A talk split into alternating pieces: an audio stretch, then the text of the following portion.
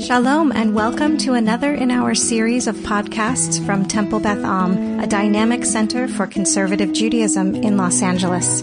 This is a recording of Rabbi Avi Havivi's weekly Siddur class. Last time we raced through the second paragraph of the Shema. I'd, I'd like to go back and just slow it down this time and give people, I didn't give anyone a chance, anyone but me a chance to talk last time. So I'd like to give other folks a chance to talk and reflect and react. So we're on page 100 in the Sim Shalom. Uh, 33 in the Sim, Slim Shalom. 33 in the Slim, Slim Shalom. And just to get us back, to refresh us and get us back in the mood and in the mode of talking about, I'm going to again sort of translate quickly through the paragraph. And again, this paragraph is called in rabbinic literature, halachic literature, Kabbalat Ol Hamitzvot, Kabbalat Ol Mitzvot, accepting the yoke of the commandments, because it basically says, do command, if you fulfill the commandments, good things will happen. If you don't fulfill the commandments, bad things will happen. Pretty straightforward. As we said last week, this spoken to Bnei Israel as a group. There are places uh, I did notice last week where we do have singular um, singular suffixes like ve'asafta digancha tirashcha vitzarecha, and you will gather your grain, your wine, and your oil. That singular, and leave him techa ve'chalta v'savata, uh, vegetation in the field for your animals, and you will eat and be sated. But the commandment as a whole is given in the plural, shamoa tishma'u, and hishamru lachem, and visamtem. Okay? So, um, all these things are written in the plural. By the way, including, for example, in the first paragraph, v'hayu totafot bein einecha, uh, which is interpreted to be the mitzvah of the tefillin. They should be for frontlets between thine eyes in the siddur that I grew up with, the Silverman. Um, but this is um, totafot bein einechem, right? And we have in the first paragraph, Vishinantam livanecha, you should teach them to your children. But we have in this paragraph, Vilimaditem otam, which is you plural people should teach, them, teach them to your children. Right? So all of the verbs, as far as I can tell, uh, when we go through it, I'm sure someone will find an exception. But all the verbs in the second paragraph are in the plural.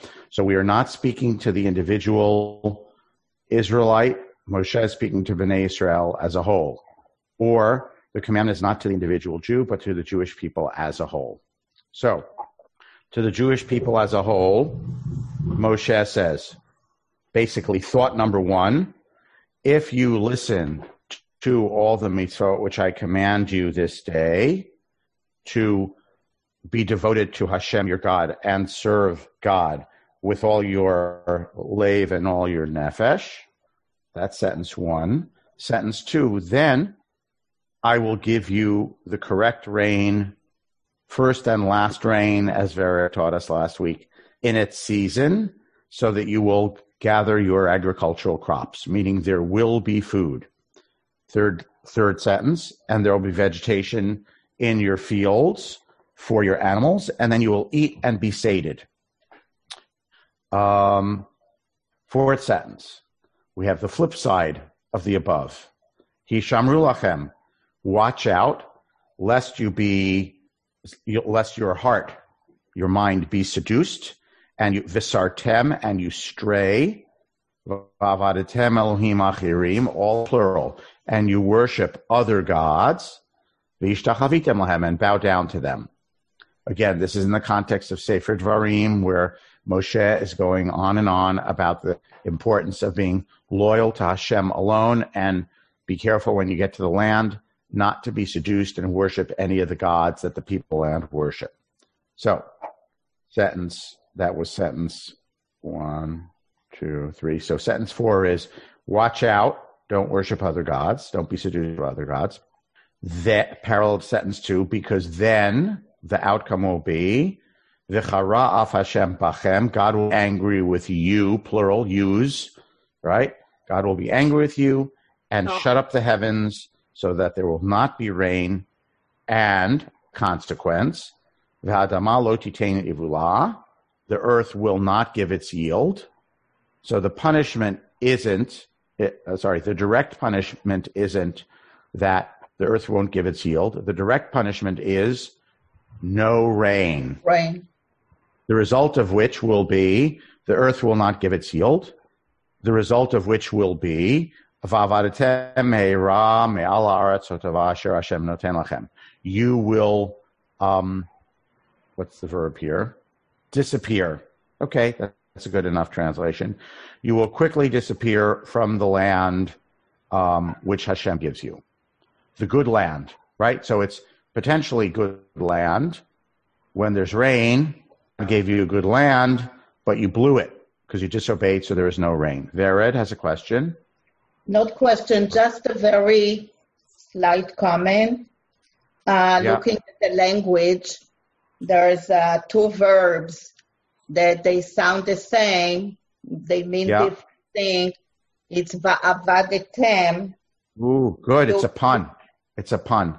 It's a pun, It's sort of a pun. I use Va'avadetem, play on, right? play on words. Va'avadetem Elohim acherim. If you, thank you, Vered. If you worship other gods, then va'avadetem mehera. You will speedily disappear. Everyone see that? Avadatem with an ayin, avadatem with an aleph. By the way, it's a pun to us and in the midrash. Um, I'm usually convinced it was never originally a pun because I think originally in biblical times the aleph and the ayin were pronounced so differently that people would not have seen that as a play on words. Right. Um, just so you know, by the time of the midrash, actually already in the Mishnah, meaning in the early centuries of the Common Era, by then there are already midrashic plays on Aleph and Ayin. Oh, Um, if you look, for example, in the Dead Sea Scrolls, as far as I know, scribes would never, ever, ever mix up an Aleph Ayin, right? Aleph and I'm not raised Mizrahi enough to be able to say it correctly. So Ayin, Ayin, the guttural Ayin, which Arab still distinguishes from Aleph. Arabic still distinguishes from Aleph. But in Ashkenazi Hebrew, we've lost that distinction. So in the Dead Sea Scrolls, like there's never, as far as I know, a make for Aleph or Ayin. By Mishnaic times, and there's actually a uh, famous Gemara passage where they argue about in, in tractate Avodah Zarah, idol worship, where they argue about does the Mishnah is the Mishnah's word with an aleph or an ayin. I'm not an expert on this, but I remember reading a sentence somewhere once that it was in Galilean Hebrew of the early centuries of the Common Era. Talmud, Mishnaic and Talmudic times. It's in Galilean Hebrew where they started to. They had already lost the distinguish, distinction between aleph and ayin, and and I. they do start seeing midrashim about is the word with an aleph or is the word with an ayin. In biblical times, I think there would never be a debate or confusion about if it was aleph or ayin. So that means by Galilean Hebrew in the first centuries of the Common Era, they were people were already pronouncing them similarly, the way we Ashkenazim do. Again, a Yemenite or a Moroccan today would never mistake one word for the other. It's va'avadetem versus va'avadetem, and they would say, no, those two words sound nothing like each other whatsoever. But thank you, Varian. So that's a good midrash, which could not have been a midrash in 200 BCE, but which could have been midrash in the year 300 of the Common Era, 500 years later. okay. Um, Ilana, Yeah, I, I think there's probably some name in literary criticism for the mistake I'm about to make. Um, so we're studying in Hebrew. We're talking about the difference between two very similarly pronounced letters and the words. origin of them, Yeah. right? But the meaning of these two words, and I'm going to rely on the English here for the sake of simplicity. So you have stray and disappear, right? And Yeah, although not stray. Sorry, not stray. It's va'avatem, yeah. and you will worship, and then va'avatem with an aleph, you will disappear or be destroyed. Or get lost. Ah, Yeah. okay. So cancel that idea. Okay. All right. Anyway, so so sentence whatever we're up to four or five. The consequence is if you don't listen, um, God will be angry, shut up the heavens, and the result will be uh, earth will not give its produce, and you will disappear immediately. Um, um, va'avatem, it's a very hard word to translate in this conjugation in the kal. It really means sort of like to be destroyed, but not in the passive sense. If there were an English word for be destroyed, but without it being expressed passively, it's really an active word. You will disappear. Disappear is good. Evap- evaporate, right? Yeah. Um, okay. So therefore, so Hashem said, if A, then A prime. If B, then B prime. So therefore, Visamtemet Ela. There, hold on a second, Marshall. So therefore, you ought to put these words very, put them on your heart and on your soul, meaning very close to you. Put them in your mind and in your being, and you shall bind them as a sign on your arms. They shall be frontlets between your eyes, either the mitzvah of tefillin or just a, a um, metaphor of closeness or a metaphor of this should imbue your vision, your your thinking, and your action. You should uh, you should teach your children, and you should speak of them.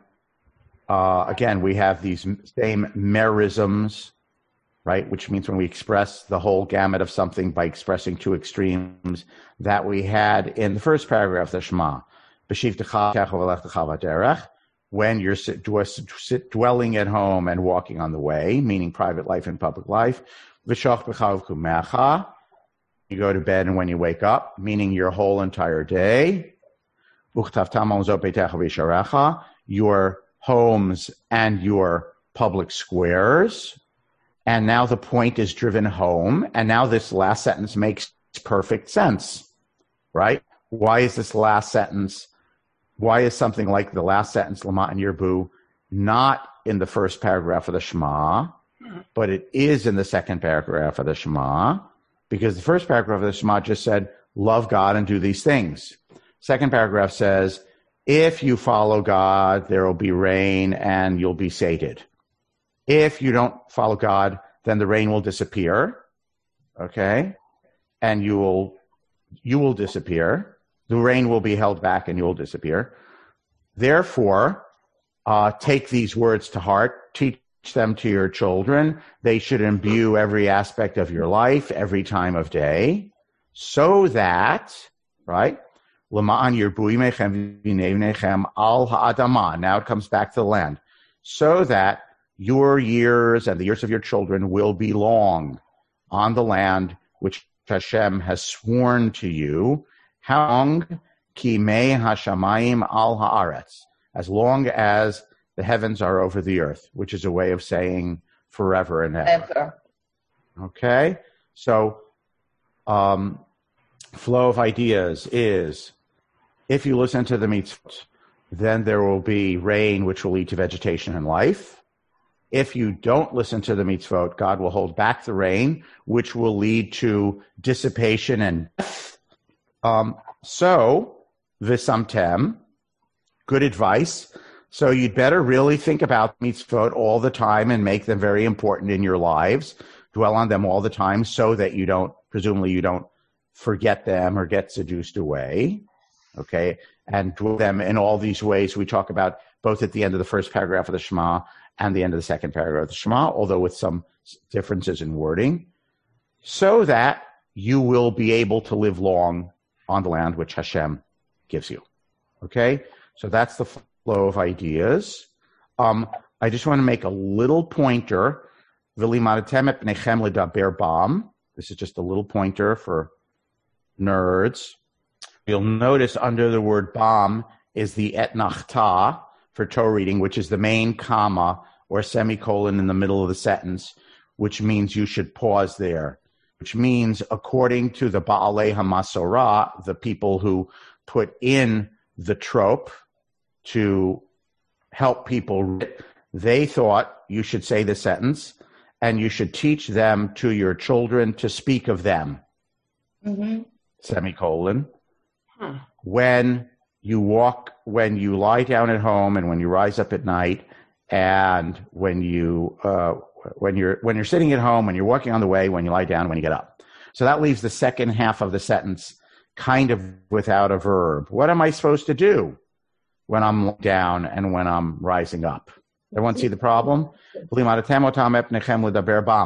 you should teach your children to speak of them when you lie down. What are you supposed to do when you lie down? Are you supposed to teach your children when you lie down and you rise up? So notice that our translator in English says, teach them to your children, period. Repeat them at home and away. So our translator is ignoring the ta, and our translator is understanding the sentence to mean, V'limadatem otam epnechem, pause, hmm. Lidaber bam b'shivtecha b'veitecha v'lechtecha v'aderech shoflecha v'chumecha.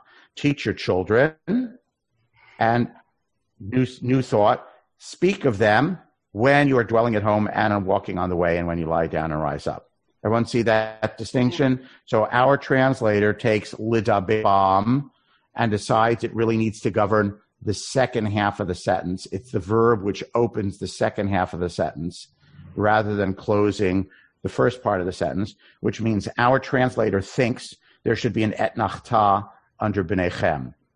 There's a whole, uh, some of the medieval commentators will talk about how the trope, which is the punctuation of a verse in the Torah, depending on where the trope is, sometimes gives, can give different meanings to a verse in the Torah. Where you pause gives meaning to yes sentence.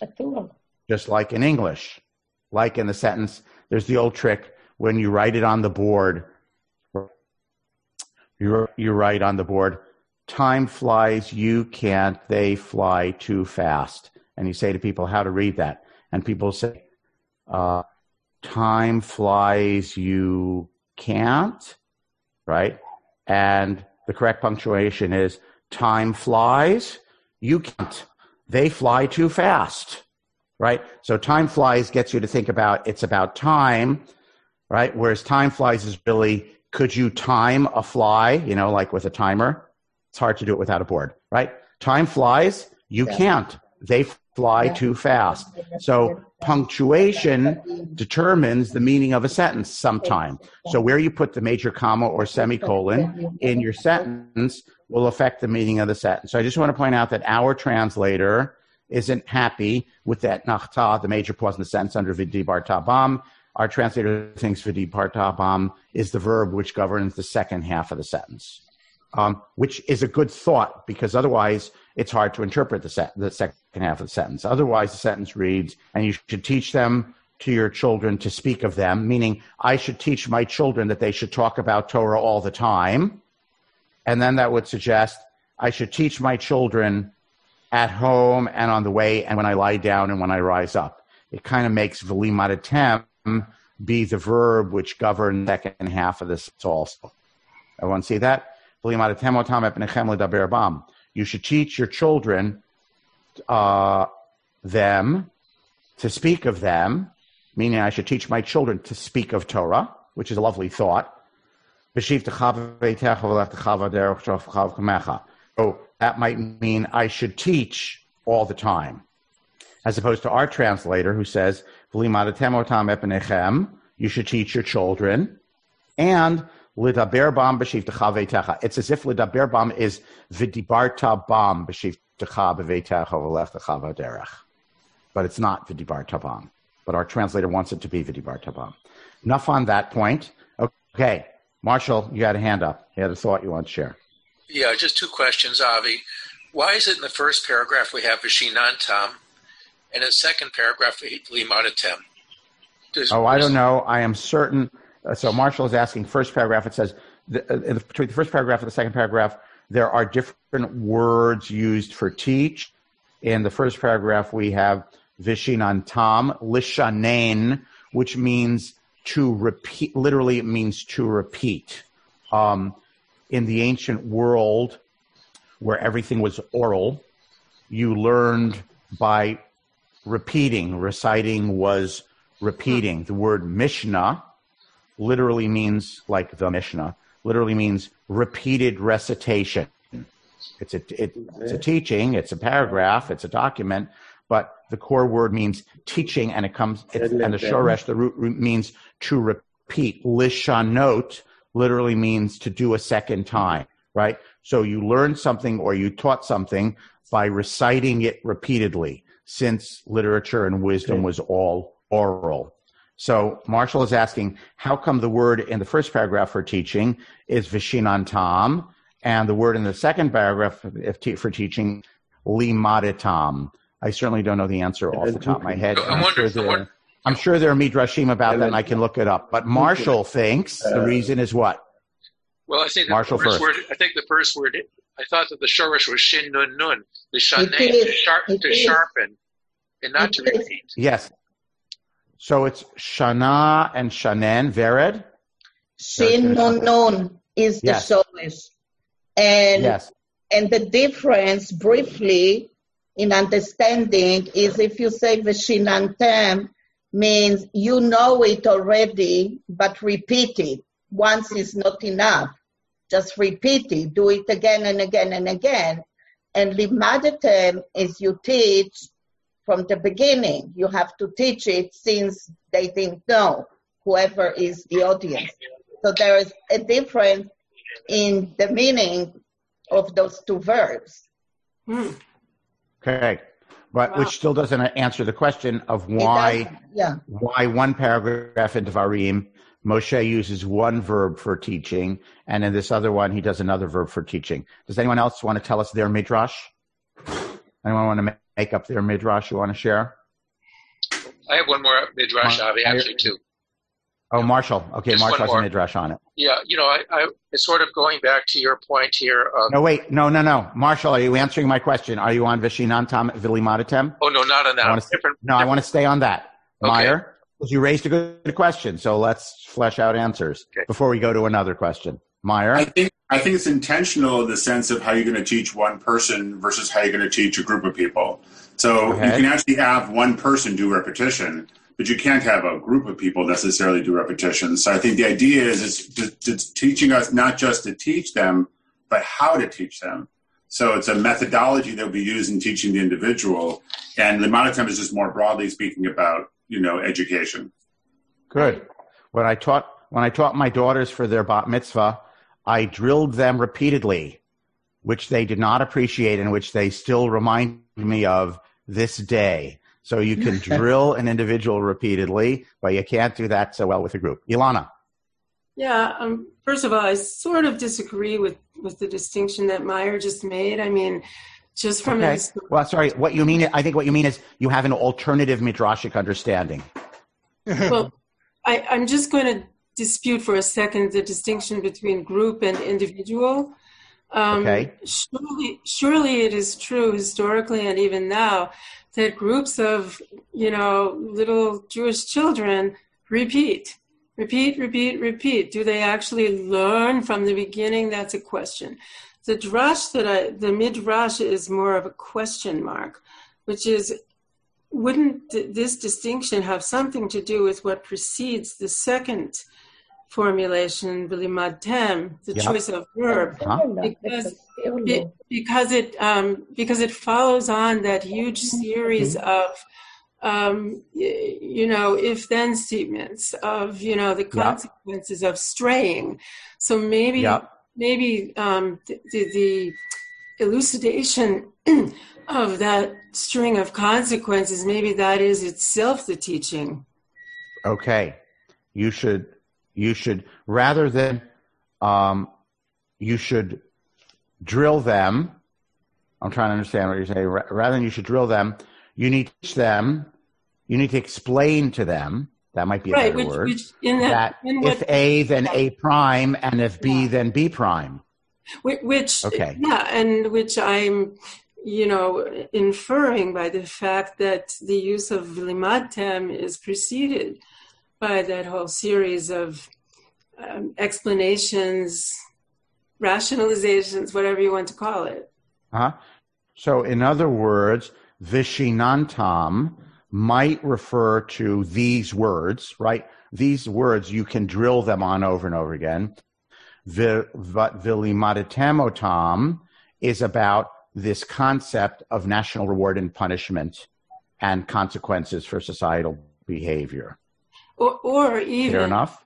It, yeah, yes, and um, the first paragraph is, in a way, it's a simpler statement of the um, of the kind of, of of faith and love for for God that we should have, and the drilling, the repetition, without the prior teaching, is um, what we call in English doing something on faith, without explanation. Good. Okay, so it's a different kind of education because it's a different kind of learning.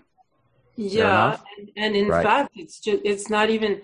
I mean, the question might be whether it's learning, whether uh, maybe the first paragraph is just simply saying, repeat these things, drill these things, and leaving aside even the question of whether it's learned.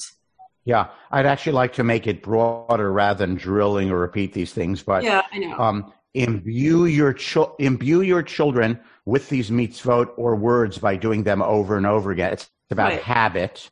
Let's call it habit rather than rather to not make it sound like it's rote repetition, right? Habit. Instill these habits in your children. Have them know it all by heart and do it all by heart. It's different than educate people to understand that there are consequences to our national behavior. Mm-hmm which is something more theoretical, conceptual, philosophical than just raise someone so that they will be imbued with certain habits. and know the Shema by heart because you recited it with them in bed every night. And maybe it's a higher order of. Um, okay. Good. Yeah. Okay, good. Good. Other thoughts on this second paragraph? We can leave Vishinantam Vimlimadatem, and I'll I'll look up when I get a chance to see if there are other what the traditional commentators make of this distinction. Larry Herman. I, I think, well, Marshall had another point too. I don't want to get in line before him. That's okay. No, that's okay. He made one point. We'll let you make a point, then we'll go back to Marshall. so I had three, so I'll pick only one. And the, yeah. the and Thank you. The one that I'll pick is it's a dangerous thing to give people a um, uh, an if then um, statement like this. Because yeah. once you do and it, it, you know this every, we all know this from either being a child or raising children. If if you do this this will happen. And of course when they do it and it doesn't happen we've been proven wrong so i'm wondering in the theological sense um, since we know that at times when people are observant as a community, the rains don't fall. And conversely, at times when people are not observant, which is most of the time as a community, the rains do fall. What's the import of this very important second paragraph of the Shema? We know that it's not true. And everybody well, knows that it's not true. Why did Moses. By, by which? Yeah. Yeah, why, why did Moses waste I, ammunition in this way? Right. So I will reframe your question as everyone knows that sometimes it's not true and it doesn't turn out this way. So because of that question, um, Chazal, our sages, then expanded all sorts of pockets and highway byways I don't know what the right phrase is, um, of their understanding of reward and punishment. So you are, so, uh, what I might say is the Torah here in Devarim chapter 11 expresses a group doctrine of reward and punishment in a way that we might find very simple, perhaps simplistic. Later generations looked at the world around them and they said, this seems to not always be true. And so the sages came up with all sorts of sub explanations like, um, you see uh, bad people prosper, uh, don't worry, just wait. God is giving them whatever reward they deserve now, but their punishment will be reserved for later. Or you see, let's let's leave it on the corporate level, on group level. Bnei Israel throughout the Middle Ages suffering at the hands of the Gentiles, right? Which see to, hey, we hey, we kept the mitzvot, right? What about us? So what's the Larry, you know what's the traditional answer that's given to that in rabbinic theology? Larry. The world to come.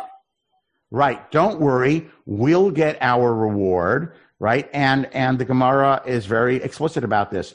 Um, the Gentiles, whatever reward they deserve for whatever good they do, they're getting it now. They're going to get their punishment later. Okay. Um, whereas we are getting all our punishment now. Don't worry. We'll have abundant reward later. So my point is that later generations have looked at this, raised this question, and have all sorts of ways of, um, I don't want to say uh, altering, but maybe expanding this straightforward idea of reward and punishment to have it account for the realities of the world that they saw around them. And again, I shared with you my understanding last week, which is I think this means in general, societies that live up to their highest aspirations will prosper and societies that betray their highest aspirations are more likely to wither. But even there, when I said more likely, that means that's my byway, that's my fudge, right? More likely to prosper versus more likely because you could have a society that lives up to its highest expectations and goals and aspirations, and then a volcano erupts on them and wipes out the entire society. And then you'd say, well, what about that? How did that fit with your interpretation of the Hayam Shamoa, Havivi? right? And I wouldn't have a good answer for that one. Meyer. Um, I want to expand on something else that you said uh, last week related to this, uh, and that is the idea that um, the grain that the bread that was uh, grown in Egypt came easily, in the sense that the floods were there, the floodplains were there, there wasn't right. much work required. Right. Um, I'm going to do a plug for a book called Six Thousand Years of Bread, which I actually you know what I thank you. I've actually seen that book and read it, not cover yeah. to cover. I've read it cover to cover. It's written by a uh, German Jew who escaped, uh, you know, uh, before um, the rise of, you know, during the rise of Hitler, but then made, made it to the United States. It was written originally in German, and it really goes through kind of the advance of civilization, as in, and tracing it from the origins of bread um, and arguing that the origins of bread are in Egypt because of its unique place. But here you have the children of Israel, Avi, as you said it uh, last week, you know, about to enter into a new land, thinking, "Wow, this could be like Egypt, right? We'll just go ahead and raise our fields; it'll be easy." But it's like, no, it's not going to be so easy. And you, if you guys don't have an organized approach towards planting and sowing and reaping, etc., you know, it, it, yeah. it's not even just about rain. It's about it's about maximizing the value of the rain.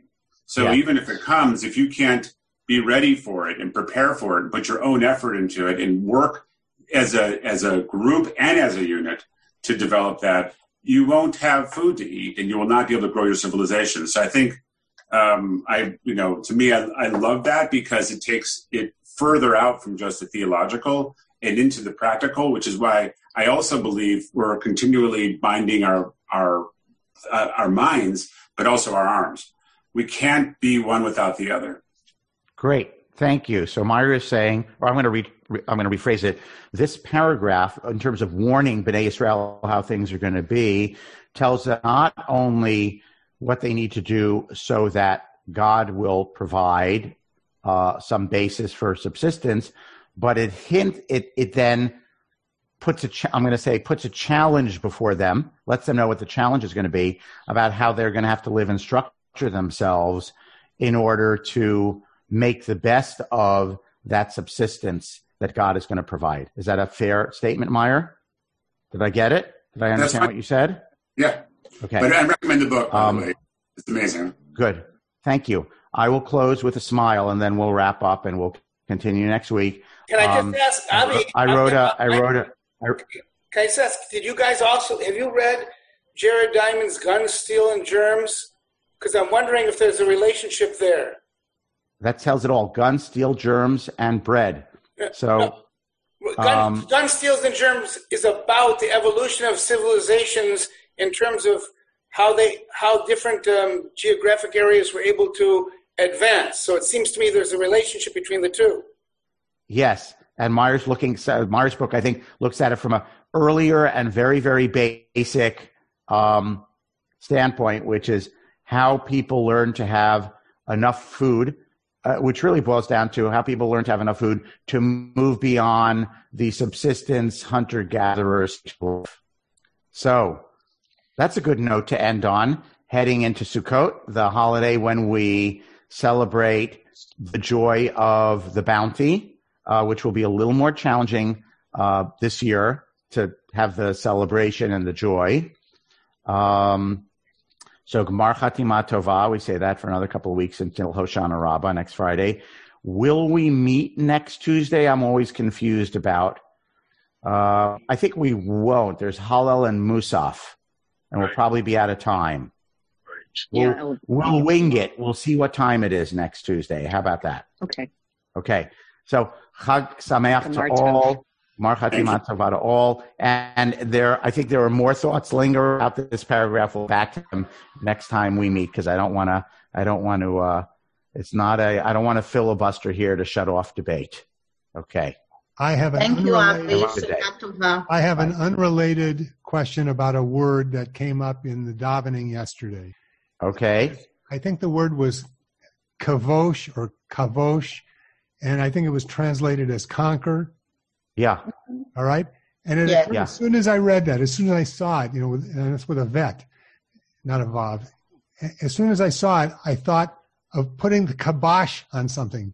Do you think that that we, comes? Oh, I love that. I love those English Hebrew things. Uh-huh.